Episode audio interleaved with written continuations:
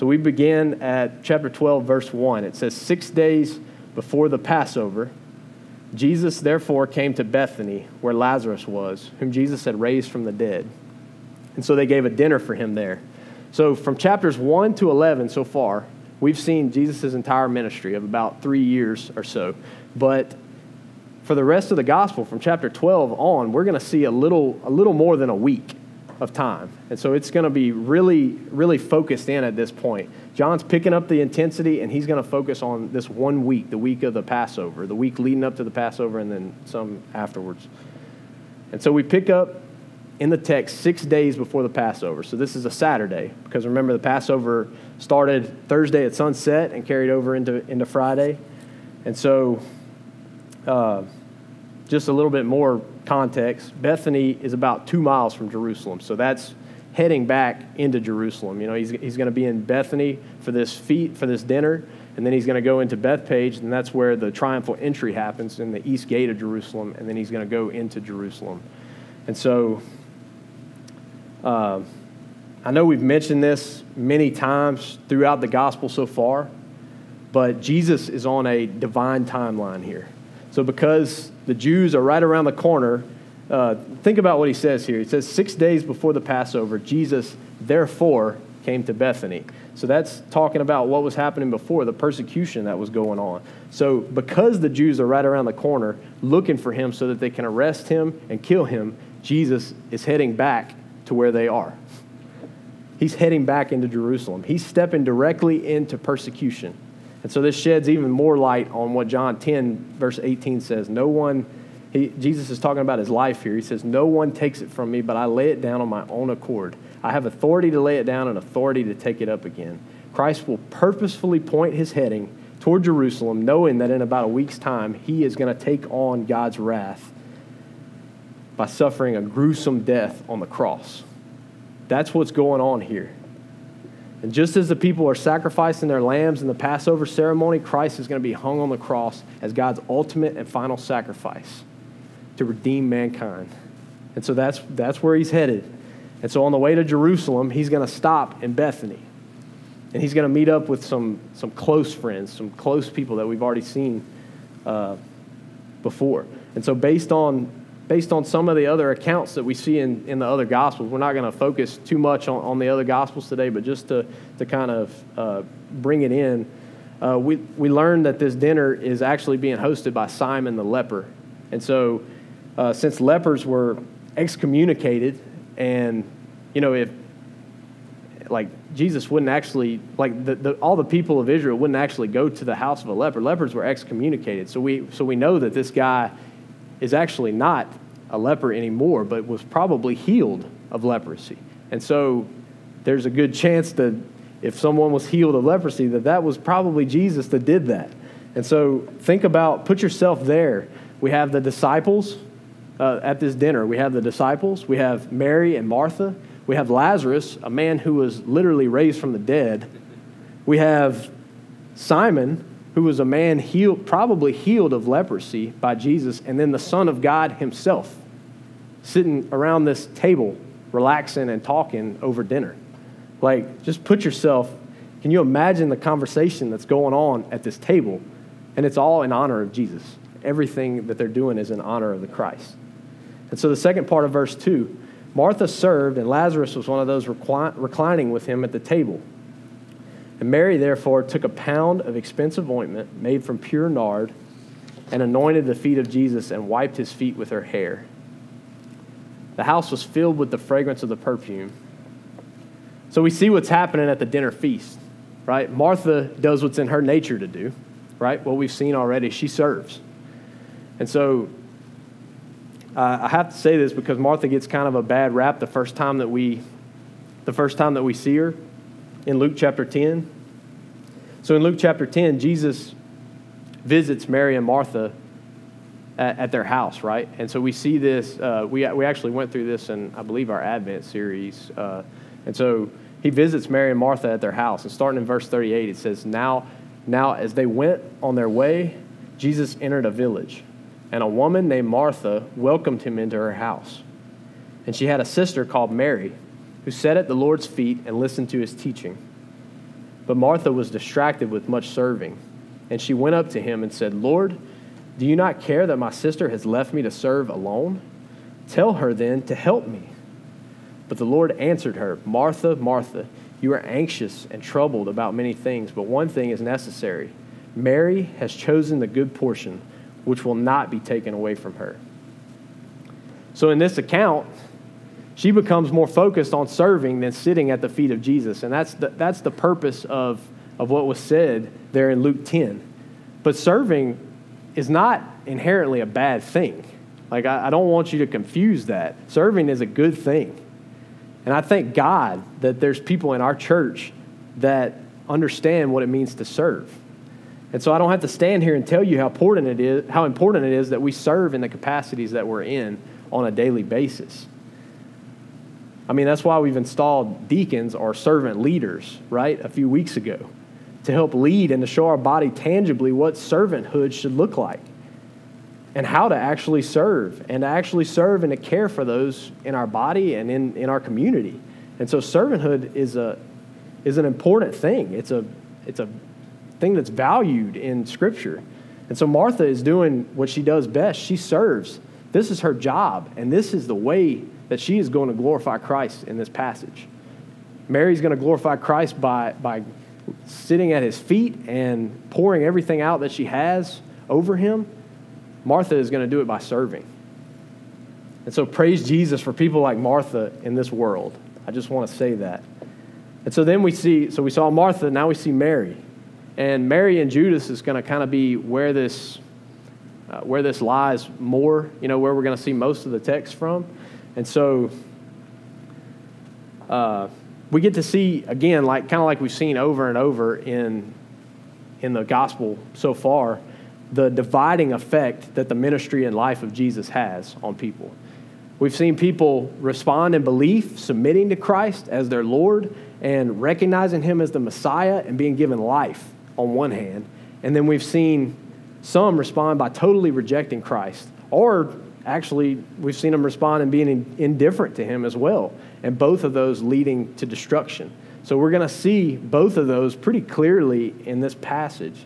And so, Mary, uh, first of all, we'll talk about Mary. Mary probably recognizing that she has to cherish every minute that she has with Christ up to this point, uh, takes this perfume, this ointment, uh, it's made of pure nard, and we learn later from Judas it has a worth of 300, I hope I say this right, 300 denarii, denarii.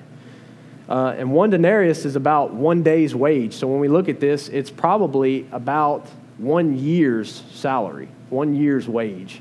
Uh, that's, the, that's, what, that's the value that Judas puts on this pure nard. And so we don't know how she's acquired this or how long it took her to acquire this, but we, we do know one thing. We know that because of the infinite worth that she saw in Jesus, she goes on to pour out this ointment on Christ. And so this account says that she anointed his feet. Mark's account says that she poured it over his head. She, she put it on Jesus. She poured it on Jesus. That's the important part of this. So, my point is that she didn't spare any of this that she had. She took the most expensive, the most beautiful thing probably that she owned and poured it at the feet of Jesus. She gladly poured it over him. So she not only pours the perfume over him, but then she proceeds to let her hair down and wipe his feet with her hair. So this is something that a woman would not do in the presence of men in this culture. Like in this culture, that, that's not going to happen. And this is a symbol of Mary just taking the absolute best that she has to offer, everything valuable that she can get her hands on, and literally and symbolically putting it at the feet of Jesus, throwing it at Jesus' feet. She's saying, Jesus, you are pure and you are holy. You're deserving of all that is pure. I'll take this perfume with the beautiful fragrance that it has and wipe it on your feet with the most beautiful and clean thing that I have. That's my hair. I'll, I'll take that and do that for you. That's the best I have to give you. Let the cleanest, most pure thing that I have serve to wash your feet. That's, that's, what, that's what we should see from this. You're deserving of that, Jesus. He is deserving of that. This is true worship. This is humble, affectionate, selfless worship without abandon. And it's aimed toward a king that deserves every bit of it. Can you imagine the reaction in the room at this point? Like probably some some shock and amazement as to what's going on. Like what like what are you what are you doing there? And for those who love Jesus and who who are in on this, who who understand what's going on here, the opportunity to join in worship of Him, like we can we can worship Christ at this time and this awesome time of proclaiming Him of being the Lord and being the Messiah. So we get to see like you know, I can only imagine that that's what's going on at this time, like this beautiful time of worship, of kind of solitude and, and worship. And then we meet Judas. So in verse 4, it says, But Judas Iscariot, one of his disciples, he who was about to betray him, it puts that in there, said, Why was this ointment not sold for 300 denarii and given to the poor? Then John's commentary Next, he, he said this not because he cared about the poor, but because he was a thief. And having charge of the money bag, he used to help himself to what was put into it. So Judas interrupts this beautiful time of worship. But he interrupts it with something that sounds pretty noble at first, right? Like, why, why wouldn't you give this to the poor? Could have fed and clothed a lot of poor people with one year's worth of salary. But then John gives us more insight as to what's actually going on. Judas didn't care about the poor at all. This would have been another opportunity that he would have had to do what he's done in the past to steal the little bit of money that the disciples and Jesus had to sustain themselves. He would steal money from the money bag. They had this money for their ministry, and he would take it. So Judas was in this for a position of gain, of power and authority, to become wealthy. And so at some point, he realizes that Jesus' ministry is going to be much different than he had anticipated, right? He, he realizes that this is going to be something much different. It's not going to be one in which they obtain fame and fortune, but one that will require the lives of many of them.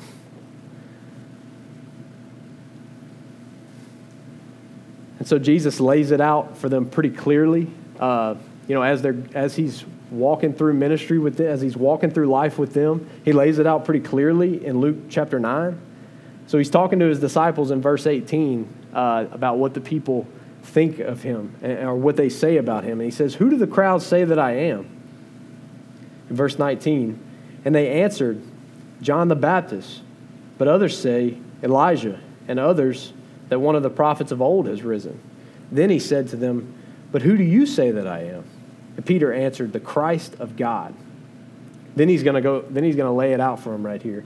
He says, And he strictly charged and commanded them to tell this to no one, saying, The Son of Man must suffer many things and be rejected by the elders and chief priests and scribes and be killed, and on the third day be raised.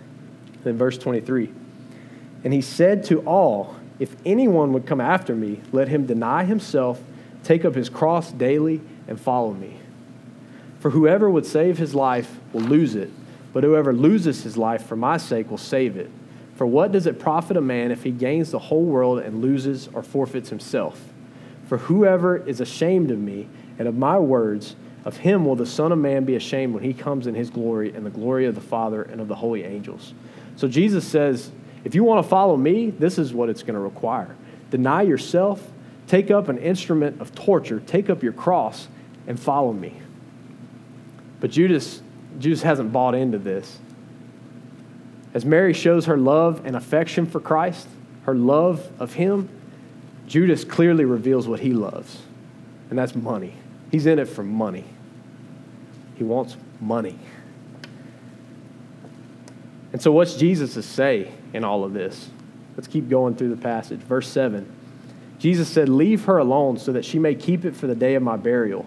For the poor you will always have with you, but you do not always have me. So Jesus is going to rebuke Judas on three, three points here. He's going to give him three reasons why he needs to shut his mouth, basically. He's going to say, Stop talking, Judas. Leave her alone. What she's doing is a beautiful thing. And because you don't love me and because you don't cherish me, you don't have eyes to see who I really am because you don't believe, even after walking with me for three years, seeing the miracle after miracle that I perform, watching me transform people, if you don't believe after that, if you can't see that, you, you need to keep your mouth shut. So, first he says, Leave her alone, Judas, so, she, so that she may keep it for the day of my burial. So, what, what is he talking about here? So that she may keep it for the day of my burial. Is he talking about perfume? I don't think so. Think about it. If Mary broke the jar that she was using and poured it over Jesus, then there, there's none of that left. And plus, Judas's words, Judas speaking, Judas speaking about that wouldn't have kept wouldn't have kept that, that perfume from Mary. That, that, wouldn't, that wouldn't make sense. What Jesus is saying here, he says, he says, Leave her alone so that she may keep it for the day of my burial. Instead, I think Jesus is telling Judas, Leave her alone. Don't let her lose that sense of wonder that she has for me. Don't let her fall into your close sightedness and your greed. Don't let her lose her sense of wonder and, and amazement and falling at my feet of who I am. Her, let's keep her heart where it is now, practicing reverent worship for me. Keep your mouth shut so that she will continue to worship me even after I die on the cross. Let her continue to have faith that allows her to recognize the infinite value of the one that she's given up her valuables to worship. So that's, that's what he's saying here. And so, second, he says, For the poor you will always have with you. Leave her alone. The poor you're always going to have with you. Judah, Jesus is saying, Judas, once you're gone, you're going to have all the time in the world that you need to serve the poor if that was really what your motive was. So I encourage you to, to give to the poor. And nothing that Mary's going to do is going to stop you from doing that. So Jesus puts much emphasis on caring for the poor throughout his entire ministry, right? Like that's never in question here. The, the issue is definitely not whether to care for the poor or not, but, but this time and this place was, was not the time to do that because Jesus is here. But he knows Jesus knows that Judas's mission is to exalt himself, to bring glory to himself, while trying to physically profit off of the ministry of Jesus. He's in it to make money. He's an impostor. He's kept us, he's kept up this charade for long enough to where he can convince the people that he's that he's walking with, he can convince the disciples that he can still have the money bag. So that's that's the charade that he's putting on here. He wants the disciples to still believe him. And so he's going to ride this money train to the very end, where ultimately Satan is going to enter him and he's going to betray Jesus for 30 pieces of silver, four months' wage to betray the Savior of the world. And so it's such a tragedy when somebody who lives so closely intertwined with Jesus, who was discipled by Jesus, who Jesus cared for, who lived his life with others around him believing in him when he rejects the Messiah and refuses to bow to him as Lord. That's tragic. But sadly, Judas isn't alone. I, like I know many close friends today. It still happens today. And you could probably think of many too who have seen the grace and the mercy that Jesus provides, who understand the implications of what God has done, of being a child of God and what he's done on our behalf who have come face to face with their depravity and with his goodness, but who still reject him and won't submit to him. So I encourage you to continue to engage them, to love them, to pray for them. But the sad truth is that some are going to see his goodness and they're still going to reject him. So that's one and two. The third, Christ says, Leave her alone, for the poor you always have with you but you do not always have me. You'll be able to care for the poor at a later time, but the priority and the focus while I'm still here is me. That's Jesus talking. You don't know this because you don't have eyes to see, but Mary's heart is right. Jesus says, I'm still here, so spend time with me now when you still can. He's told them that the time is near when he's going to suffer and die and be raised from the dead. And he reminds them again that at that moment, that that moment is coming when he's not going to be with them physically anymore. So enjoy the time that you have with me. Worship, worship Christ while he's still on this earth. And so this ends that, that scene, right?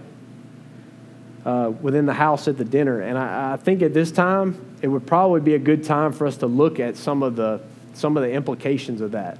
And I know this is a pretty this is a pretty popular text.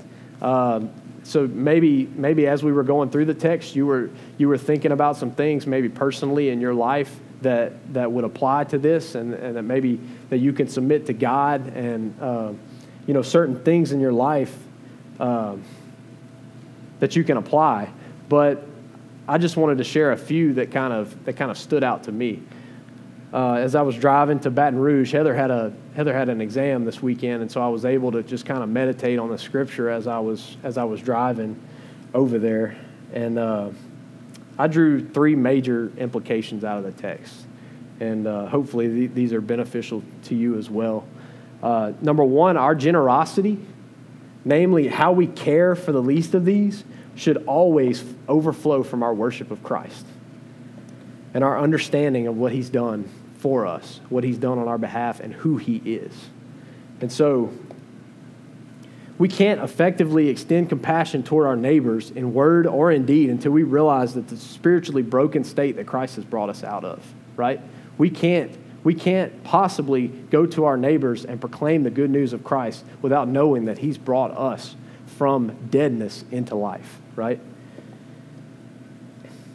And so He's the one that gives us the ability to serve with joyfulness. I mean, it's crazy to think if I'm going to care for my neighbors in the way that Christ called me without proper worship of Him. And apart from Christ, I think, I think personally the question that I would be asking instead of how can I care for those is what's in it for me. That's, that's my selfish desire. That's my heart that says, what's in it for me? If I do this, what, what am I going to benefit from it? What am I going to gain from it? So we are gracious only because he is gracious. We are sacrificial only because he is sacrificial. And 1 John 4:19 says we love because he first loved us. That's the only way that this happens. But we go through seasons where we forget about this, right? What started out as a way of magnifying Christ in our neighborhoods has become more of a chore, has become more of a maybe turned into something that doesn't produce as much joy, that you almost feel obligated to do. And I'm not talking about things necessarily that are tough. You know, some things are just tough and you'll have to deal with them and just kind of get through them. But some things, you know, we just lose sight of the purpose behind the things that we're doing. We lose sight of, of purpose of why, why we're actually doing those things. And so when we were walking through our Advent series this past Christmas, Blake took a Sunday and kind of encouraged us to think about the motivation for the things that we're doing and to be encouraged us to like you know if we're not if we're not doing the, these things with the motivation of the glory of christ then bow out. You know get out of these things. If we're not glorifying christ i would encourage you to consider that again to, to get out of whatever whatever you're doing until until your motives are correct.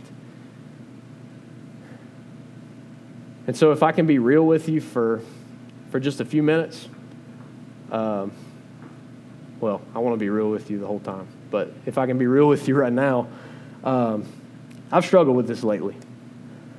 Uh, some of us, uh, some of us in this room work with work with students through our uh, through the GED program at, at SC3, and it's it's been a really awesome and beneficial program for uh, for the people that are in it. But last so last year we started out doing that right, uh, and it was it, it, was so awesome. We got to see a lot of people growing in, you know, mathematics and science and, uh, and all of the, all the things that we're, that we're working on in there. We got to see them, uh, you know, learning a lot of material and able to pass some of their GED classes and pass some of their tests and things like that. And so we were able to, we were able to see a lot of growth and a lot of, a lot of stuff, a lot of good stuff in that first year. And at that point, I was, I was teaching math, and uh, Adam and I actually got to, got to see one of our students graduate. Uh, one of the students that we had worked with uh, individually, uh, we got to see her graduate with her GED and actually improve, uh, you know, improve her job situation. And, and, man, it was just such a, it was such a joy to be able to do that. It was such an awesome experience for us. But then this year rolls around, and we've had some, you know, we've had some frustrations. Instead of teaching math the day that the day that Heather and I chose was English Day. I'm not a fan of English, nor can I teach English very well. So this was this was something that that really struck me. Like I, am a I'm a math guy, not a Josh Blunt and Becca Bennett math guy, but just kind of on the on the lower level math. I can teach that, uh, and so that's what I enjoy. That's what I love. And this year has been nothing but English for me, and so that was that was kind of tough uh, to swallow. And then there have been some other frustrations that I won't go into detail about, but I. I, over the last few months, what I've seen is I've served, I've tried to serve in my power and in my strength and in my abilities. And so instead of showing and proclaiming the love of Christ and, and doing it based on what he has done on my behalf, I've tried to do it based on who I am and based on myself. And so, even though we've had some amazing relationships in the past couple of months, and we've developed some, some awesome relationships with some students, uh, I've, I've really been dreading going, going to those classes. I've really been like, it's, it's, it's been everything in my own power to go. And so what I'm saying now is that if you're, if you're in that situation with me, uh, I pray that, that you would ask God to, to examine your motives that, and that you would examine your own motives and be able to, uh, be able to say without a doubt that when you're doing something and serving, that it, it is for the glory of Christ. And that's what I've been praying, uh, you know, through this, through this text and, and just kind of this week about God uh, realigning my heart to that and realigning my heart, allowing me to be able to see, uh, to see His truth and that pushing me forward in this tutoring program. So, uh, so that's number one. Number two, when we see the way in which Mary worships and the way that she adores Christ, she has a sense of wonder how do we, in comparison, sometimes sell ourselves short in regard to worship of Christ? As the church in America, like we're, we're pretty good at playing games, right? Like we like, we like to play games instead of actually worship. So what, what is worship? If we were to ask somebody, like, what is worship? Well, it's a, it's a time that we get together as brothers and sisters in Christ and we sing songs and we hear the word of God. Well, that's great. That's corporate worship. That's a beautiful portion of worship that is absolutely essential to the body and it's beneficial for all of us. But that's not all that's on the table, right? That's not everything that's on the table. That's not all he requires of us. In Romans 12, uh, Paul has spent 11 chapters sharing who God is and what he's done on our behalf, the works of God. And then he says in chapter 12, verse 1, he says, I appeal to you, therefore, brothers, by the mercies of God, present your bodies as a living sacrifice holy and acceptable to God, which is your spiritual worship. Do not be conformed to this world, but be transformed by the renewal of your mind, that by testing you may discern what the will of God is, what is good and acceptable and perfect. So, how do we worship Him? In view of His mercy, in view of His character, in view of who He is, and the goodness that we see from Him and all that He's done, and in who He is, we offer everything that we have to Him in worship. And if you've forgotten, uh, a few weeks ago, David did a great job going through all of the things that we have in Christ, all of the things that he, that he has provided through us, just through the book of John. And so, just as Mary recognized his infinite worth and threw herself at his feet, just as she did that, we should be amazed at what he's done for us and worship him in the same way. And that's with all that's in us, with all that's within us. And so Ephesians 2 helps to remind us that we were dead in our trespasses and sins, but God, who is rich in mercy, made us alive in Christ. He raised us up and He seated us in the heavenly realms in Christ Jesus so that in the coming ages we might see the riches of His kindness expressed to us in Christ. We've been saved by grace through faith, that not of ourselves, it is the gift of God alone. So praise be to God from whom all blessings flow, right? He's given us freedom to do the tough things in life, to live sacrificially, to hold our neighbors in higher regard than we hold ourselves. To have a blank check mentality where we say, God, it's yours. Whatever you want, it's yours. Tell me what to do with my life, and I'm doing it. To proclaim the gospel in light of persecution to demonstrate the gospel tangibly to our neighborhoods and to the nations through community. and to read and study the Bible with the purpose of knowing and honoring the name of Jesus. We have been freed, we've been set free to do that.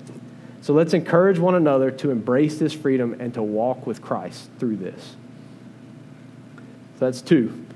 Three, in view of Judas, what we see from Judas here, how does our love of money affect how we worship Christ and how, and how we glorify Him? We've got to address it here. That's a, that's a main concern in this passage. We probably don't have to think about this very long. We love money. We love money. And as believers in Christ, if you don't think that you love money, I want to ask you to search your heart and to make sure. Because as I was reading through this passage this week, I just I started to consider what money was to me.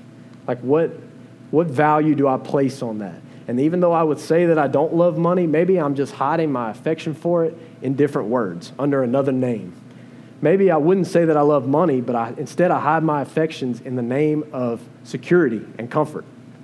Like that's a that's a big deal.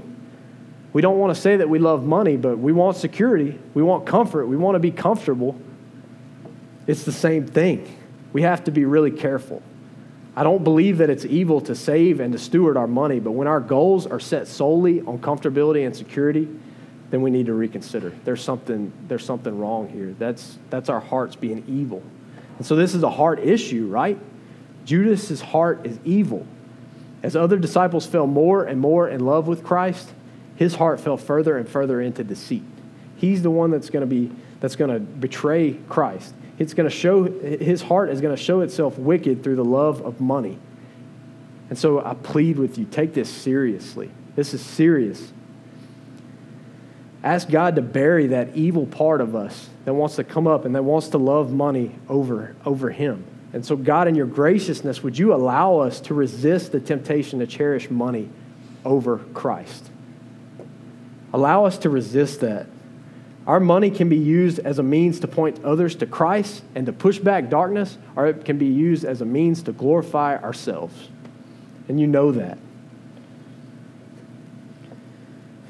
And so I say this out of the understanding of how real this is to me and how much I have to ask God to guard my heart when money starts to, starts to talk louder, when money starts to be a serious issue.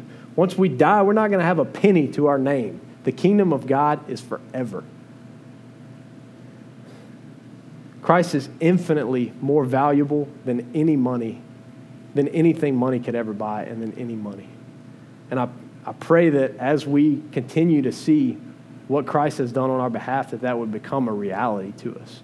Because that's, that's the difficult part. We can say it, it's, it's not difficult to say, it's, it's got to get into our hearts. And so, as we wrap it up this week, John is, uh, there's a few more verses left. John's going to bring the focus, he's going to bring the focus from inside of the house to outside of the house of Simon the leper uh, to two other groups of people. And that's, this is going to kind of lead into next week's sermon as we go to the triumphal entry. So in verse 9, it says, When the large crowd of Jews learned that Jesus was there, they came not only on account of him, but also to see Lazarus, whom he raised from the dead. So the chief priests made plans to put Lazarus to death as well, because on account of him, many Jews were going away and believing in Jesus. So we have two groups, right? Number one, the crowd that comes in to see not only Jesus, but Lazarus too, and we have the chief priests. And so we've seen Mary and Judas's response to Jesus, but now we're going to see this kind of indifference almost coming from the crowds. Uh, they just want to see the miracles, right? They, we've seen this throughout. They, they want to see the miracles going on. They want to see the things that, that Jesus is doing. They want to talk to a man that was dead, I'm sure, previously. I would want to. Um, so they're along to see what Jesus is going to do next, right?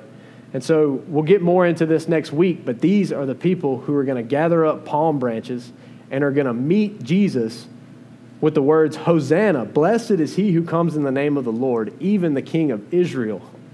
And then in a matter of less than a week, they'll be shouting, Crucify him. And so we're going to see that these Jews are still along for the show. They're along to see what Jesus is going to do. And so then we have the chief priests.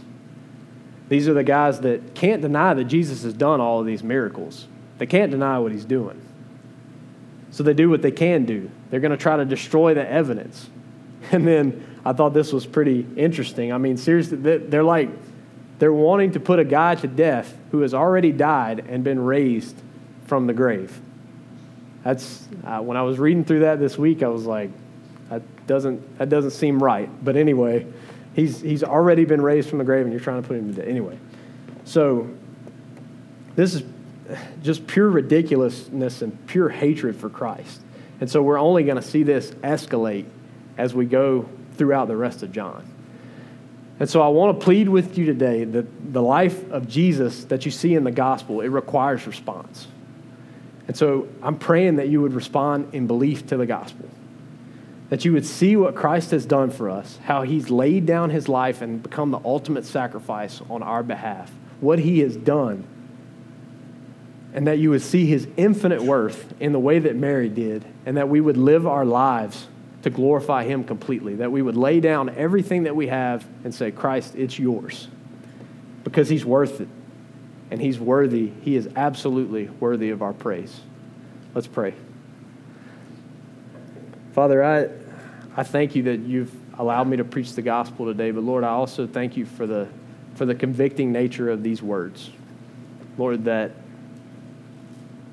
that in your holiness and in your graciousness and in your beauty that you allow me to see my depravity, my inability, uh, my love for money, my false motives in serving you, God. So, Lord, I pray that, that as we look at these things, that you would continue to conform our hearts to yours, that we would be like Mary, that we would pour everything out that we have because you are worth it.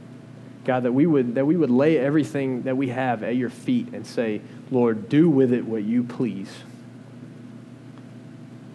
Father, please align our hearts with yours. Allow us to be able to see what, what you want us to do. God, I, I thank you so much that we get to see the Christ take on the wrath of all mankind in order to glorify you and to save us, Father. Lord, I pray that that would be the central focus of all of our worship.